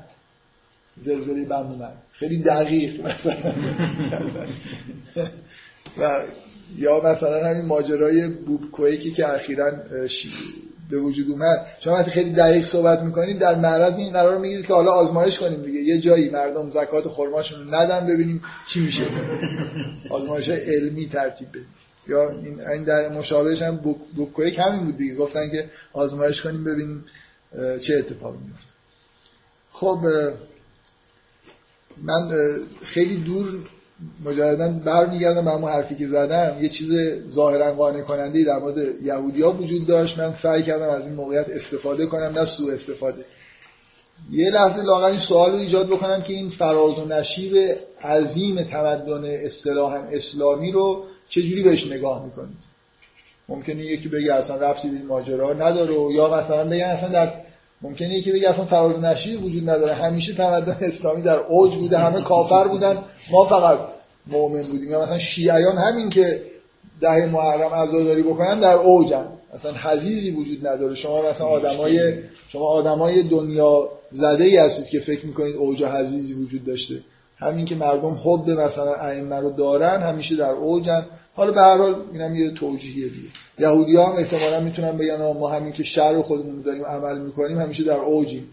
حالا معبد صاف شده نشده اینا دیگه اینا چیزای اینا چیزای ظاهریه که بله مربوط به چیزای شما تورات رو بخونید قرآن رو بخونید ببینید اون چه چیزهایی گفته میشه که اگر جامعه خوب باشه اتفاق میفته و کجاها مثلا یه بلایی سر مردم میاد. اینجوری نگاه کنید. حالا این, این که نمی‌دونم فقط هر کسی به شر عمل بکنه در اوج این خیلی دیگه عرفانیه. بیشتر از قرآن عرفانی خب. یه نکته دیگه. من در مورد یهودی ها من واقعا دوست دارم که از یه یهودی بپرسم که آیا واقعا چون اینا چرا خداوند این قوم رو برد پای کوه تور و خلاصی بهشون یه چیزایی نشون داد و شرعی بهشون داد؟ اینا قرار بود که در دوران قبل از ظهور مسیح یه الگوی جامعه توحیدی باشن و دنیا به دلیل حضور یه همچین انسانهای خاصی که توی دنیا مثلا هستن یه جور آماده ظهور مسیح بشه. که همچین شما یهودی ها بپرسید اصلا خداوند چرا شما رو قوم برگزیده کرد و اینا برای خودشون رسالتی قائلن دیگه. خداوند ما رو برد اونجا شر بهمون داد که ما یه جوری تربیت بشیم یه جامعه توحیدی در دنیا وجود داشته باشه تا مسیح ظهور کنه. خب حالا اگه مسیح هنوز ظهور نکرده بنابراین همچنان یهودیا علمدار مثلا توحید و جامعه دارن حضور اینا داره دنیا رو آماده می‌کنه برای ظهور مسیح. واقعا یهودی الان احساسش اینه که اینا پرچمدار توحید توی دنیا هستن. نمی‌دونم منظورم می‌فهمید این خیلی سخته که آدم یهودی باشه و واقعا فکر کنه که پرچمدار توحید در دنیاست. این همه توحید تو دنیا وجود داره. غیر یهودی ببینید تا واقعا تا قبل ظهور مسیح یهودیا پرچمدار توحید توی دنیا هستن تا قبل از سال صفر میلادی. ولی بعدا پرچم توحید دست مسیحی ها و مخصوصا مسلمان ها بوده. مسلمان ها این همه میلیاردها نفر مسیحی و مسلمان تو دنیا هستن از یهودی ها موحدتر که چیزتر نیستن مخصوصا مسلمان حالا مسیحی ها رو بگید نمی‌دونم تسلیسی میگن. مسلمان از نظر پرچمدار بودن توحید و اعتقاد قاطع به توحید و به خدا و اینا که به نظر نمی‌رسه یهودی الان. یه نفر از مریخ بیاد.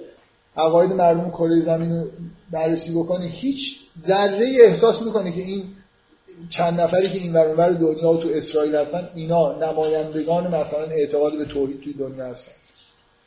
خب نیستن دیگه. واقعا این یه همچین چیزی خیلی تخیلیه. در حالی که تا سال مثلا سی میلادی اینجوری نیست. واقعا یهودیا پرچمدار توحید توی دنیا هستن. یعنی تقریبا همه دنیا یه جورای اعتقادات شرک آلود دارن و اینا یه آدمایی هستن که موحدن دارن از وحی و ارتباط با خدا و اینجور چیزا حرف می‌زنن و تمام پیامبران هم در درون اینا دارن ظهور می‌کنن و یه واقعیت اینجوری وجود داره. حالا حداقل ما اینو میپذیریم که همه این پیامبرانی که اونجا بودن هم واقعیت داشتن. نکته اینه که الان نه در ظاهر نه در باطن. یعنی خیلی باید همینجوری توجیهات باطنی بیارید که توجیه کنید که یهودی الان چیکار دارن می‌کنن تو دنیا؟ مخصوصا دولت اسرائیل و اینا هم که تشکیل شده یهودی ها بیشتر پیامآور جنگ و مثلا فرض کنید یه همچین بیرحمی. الان واقعا یه موجود فضایی بیاد و بگرده تو کره زمین فکر کنم یهودی ها رو نماینده چیز دیگه ای توی این دنیا بدونه. نماینده توحید و خداپرستی این حرفا نمی‌دونه.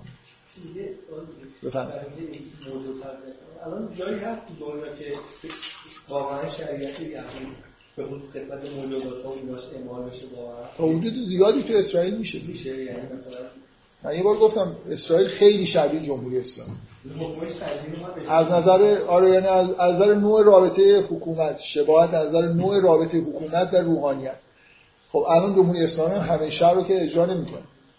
ولی به هر حال اینجوری هم نیست که آزادی عمل کامل داشته باشه. به نظر می‌رسه الان تو این دوران جدید دنبال آزادی عمل کامل هست. ولی تا حالا که اینجوری نبوده. به هر حال روحانیت و قوم مثلا می‌تونن فشار بیارن و یه جلوی یه قانونی رو بگیرن. شورای نگهبانی وجود داره. من مکانیسمای قانونی مشابه شورای نگهبان نمی‌دونم اونجا وجود داره یا نه. ولی به شدت روحانیت اسرائیل روحانیت ارتودکس اعمال نفوذ می‌کنه. یعنی اصلا دولت اسرائیل واهمه داره از اینکه یه کاری بکنه که غیر شرعی حساب بشه. من یه بار در مورد مثلا ماجرای فرزندان چیز گفتم که هویت ندارن. به این دولت اسرائیل نمی‌تونه راحت برای اینا هویت قائل بشه. کی یهودیه کی یهودی نیست اینا همه به شدت شرعی هم این مسائل. ازدواج طلاق نمی‌دونم مسائل خانوادگی اجتماعی شر رو تا زیادی. ولی خب خیلی جا تو مسائل سیاسی و این حرفا بالاخره ببینید مثل چیز دیگه مثل سیاست مدارا کلا با روحانیت در طول تاریخ. بالاخره به بالانسای می‌رسن. سیاست مدارا می‌خوان یه جایی یه چیزایی رعایت نکنن. و روحانیت هم می‌خواد که بتونه یه اهرمایی داشته باشه جلوگیری بکنه. بالاخره یه حزب یه آوانس. الان که مثلا دموکراتیک حکومت مثلا اسرائیل خلاصه یه حزبی به روحانیت یه آوانسایی میده. یه وعده هایی میده. اینا ازش حمایت می‌کنن رأی میاره. بنابراین یه لینک های این شکلی به وجود میاد.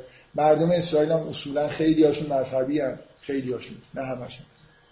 این هم وضع اجتماعی درون اسرائیل هم خیلی شبیه اینجاست. یعنی آدم های کاملا معتقد به سکولاریسم و این چیزا وجود دارن ولی هر حال همچنان حکومت حالت دینی داره. خب من ببینید این مسئله این اصل فلسفه این که یهودی ها در دنیا هستن و قراره که رسالتی انجام بدن به نظرم می‌رسه یه آدم منصفانه خود به دنیا نگاه بکنه به جامعه یهود نگاه کنه یه خود باید تردید بکنه که آیا این مسئله رسالتی که در دنیا داشتیم برای ظهور مسیح تموم نشده. همین وضعی که الان دنیا داره و اینکه فرهنگ یهودی محوه تأثیری نمی‌ذاره اصلا. فرهنگ یهودی در جهت مثلا توحید و این حرفا توی دنیا. شما تأثیری می‌بینید مثلا حالا اینکه اینجای دنیا هستید توی دنیای مسیحی هستید. و خب به وضوح مسیحیت تأثیری بیشتری توی دنیا گذاشته و داره. مبلغین مسیحی بیشتر پرچم داره توحید و دیانت در دنیا بودن و هستن. مسلمان هم همینجوری یهودی خیلی گمن تو دنیا. اینکه فکر کنن که یه ارتباط های پنهانی و معنوی وجود داره که اینا دارن همین که دارن مثلا شنبه هاشو رعایت می‌کنن مثلا این به ظهور مسیح کمک می همچین خلاصه آخرش به همچین اعتقاداتی رسیدن و باید برسن دیگه. درسته هرچی نگاه می‌کنیم میشه اثری نداریم. ولی همین که شنبه یه مثلا قواعد رو رعایت می‌کنن این برای ظهور مسیح لازم. این بازی جوالدوز حالا شما یه خود تو رو خدا به این جامعه ایرانی که خودشو خیلی خیلی مهم می‌دونه توی دنیا نگاه کنید. که دارن مثلا فکر می‌کنن که دنیا رو دارن برای ظهور حضرت آماده می‌کنن این حرفا. واقعا جامعه ایرانی همین حالت رو نداره. یه خورده یه خورده. خیلی نه. یعنی حالت تخیلی داره دیگه واقعا. اصلا ایرانی ها چی دارن الان به دنیا بدن؟ چی دارن میدن؟ دنیا چه تأثیری داره از ایران میپذیره؟ فرهنگی ما داریم اشاره میدیم توی دنیا واقعا. مدیریت. حالا قرار بکنیم. اونا که احمقا قبول نمی‌کنن مدیریت ما رو. الان واقعا تاثیر جامعه ایرانی توی دنیا چقدر مثبت بوده منفی بوده؟ از نظر دینداری می‌خوام بگم. به نظر مثبت می‌رسه. این باید ممکنه که بگه آره مثبته. من من دارم سوال می‌کنم. ممکنه یه نفر بگه آره اتفاقا جامعه ایرانی مثلا گفتم که یکی از ائمه جمعه اگه اشتباه نکنم الان موقع حضور ذهن داشتم تازه شنیده که گفته بود که ما رفته بودیم یه جایی من به مسیحا گفتم که اینکه شما مثلا کم کم توحید و پذیرفتید نتیجه انقلاب اسلامی ایران. ممکنه یه نفری همچین تأثیرات عجیب و غریبی برای مثلا انقلاب ایران قائل باشه. من کلا کاری به انقلاب ندارم. به جامعه شیعی معتقد مستقره در ایران کار دارم. که اینا واقعا دارن رسالتی تو دنیا انجام میدن. رسالتشون چیه؟ چی از ایران داره صادر میشه به دنیا. چه تأثیری داره می‌ذاره. حالا می‌تونید بگید خب کسایی که خیلی اعتقادات این شکلی دارن فکر کنم جوابشون اینه که آره دیگه ما پرچمداری یه چیزی در دنیا هست و تاثیر مثبتی گذاشته فکر کنم این حرف رو می‌زنن دیگه. مثلا حالا مخصوصا ایران بعد از انقلاب رو پرچمدار یه جور دیانت در دنیا می‌دونن و نمی‌دونم. به نظر من مهمه که در مورد این مثلا مثل اینکه سوال تو ذهنتون باشه فکر بکنید که واقعا ما توی همون توجیهات شبیه توجیهات یهودی ها نیفتاده باشیم که مثلا یه رسالتی برای خودمون قائل باشیم ولی عملا هیچ چیزی از به نظر میاد مثلا در مخالفت با این لاقل ما به دیانت و مثلا توحید و اینا که تو دنیا خیلی اصلا حرفی نزدیم. از اول که اومد مثلا انقلاب اینجا شد یا در سالهای قبلش خیلی اینقدر شیعه معطوف به درگیری های داخلی با سنی و این بر اونور هست که اصولا خیلی تأثیرات مثلا چه می‌دونم گلوبال توحید و این حرفا تو دنیا هیچ وقت نذاشته حالا لاغر توی قرنهای اخیر خیلی این شکلی نبود. بیشتر هم دعواهای فرقه داخلی رو پیگیری کردیم بگذاریم حالا به هر حال این اینم یه نکته. من هر چیزی دارم سعی می‌کنم. میگم هر چی در مورد یهودیا شما بحث بکنید یه مشابهی برای خود ما هم داره. سوال ایجاد میشه. ممکنه بگید که آره مثلا واقعا ممکنه یه نفر معتقد باشه که ایران خیلی توی دنیا تاثیر مثبت داره و اشکال نداره یه نفر همچین اعتقادی داشته باشه. در هر حال می‌خوام بگم این سوال سوال معتبری. ما ببینیم که اگه ادعاهای گنده در مورد خودمون می‌کنیم یه خود واقعی نگاه کنیم به مسائل و ببینیم که چه تأثیری داره. ادعای ایده که ما داریم شرایط رو فراهم می‌کنیم چقدر ایده قدیمیه تو تشیع شما یعنی واقعا مثلا در تاکیش هم این کوره 11 سی ساله یا 5 ساله یعنی مردم که این تناظر واقعیه یا نه؟ بخاطر اینکه خب ادعاش هستش ولی اینکه چقدر چیز اصلیه این توش برای یهودی ها اصیله. که یک زمان بوده ولی برای آره برای یهودی ها خیلی این مسئله. برای که اصلا یهودی ها مطلقا اعتقاد دارن که یه وقایع تاریخی از سر گذروندن قوم برگزیدن و باید به یه درکی داشته باشن از اینکه برای چی برگزیده شدن دیگه. چیکار برگزیده شدن که چیکار کنن. که یه تأثیری بذارن خلاصه. و به نظر می‌رسه تا یه جایی توی دنیا یه تأثیراتی گذاشتن. حالا حداقل خودشون خودشون سردمدار خیلی چیزا توی دنیا می‌دونن و واقعا هم چیز نیستن. خیلی ادعای گذاف نمی‌کنن. ولی اینکه در مورد شیعه چقدر مسئله فکر می‌کنم به هر حال این منطقه ایرانیا خودشون رو پیشگام در چیز می‌دونن دیگه. اینکه مثلا امام زمان ظهور می‌کنه یارانی رو انتخاب می‌کنه عده همراهش هستن. خودشون رو مردم ایران برای خودشون این شأن و قائل بودن. از, وقتی که اینجا تشیع سلطه پیدا کرد برای خودشون همچین شأنی قائل بودن. که یاران امام زمان هم خیلی مسئله جدیدی فکر می‌کنم باشه. خب بذارید این بحث این رو تموم بکنیم. تا این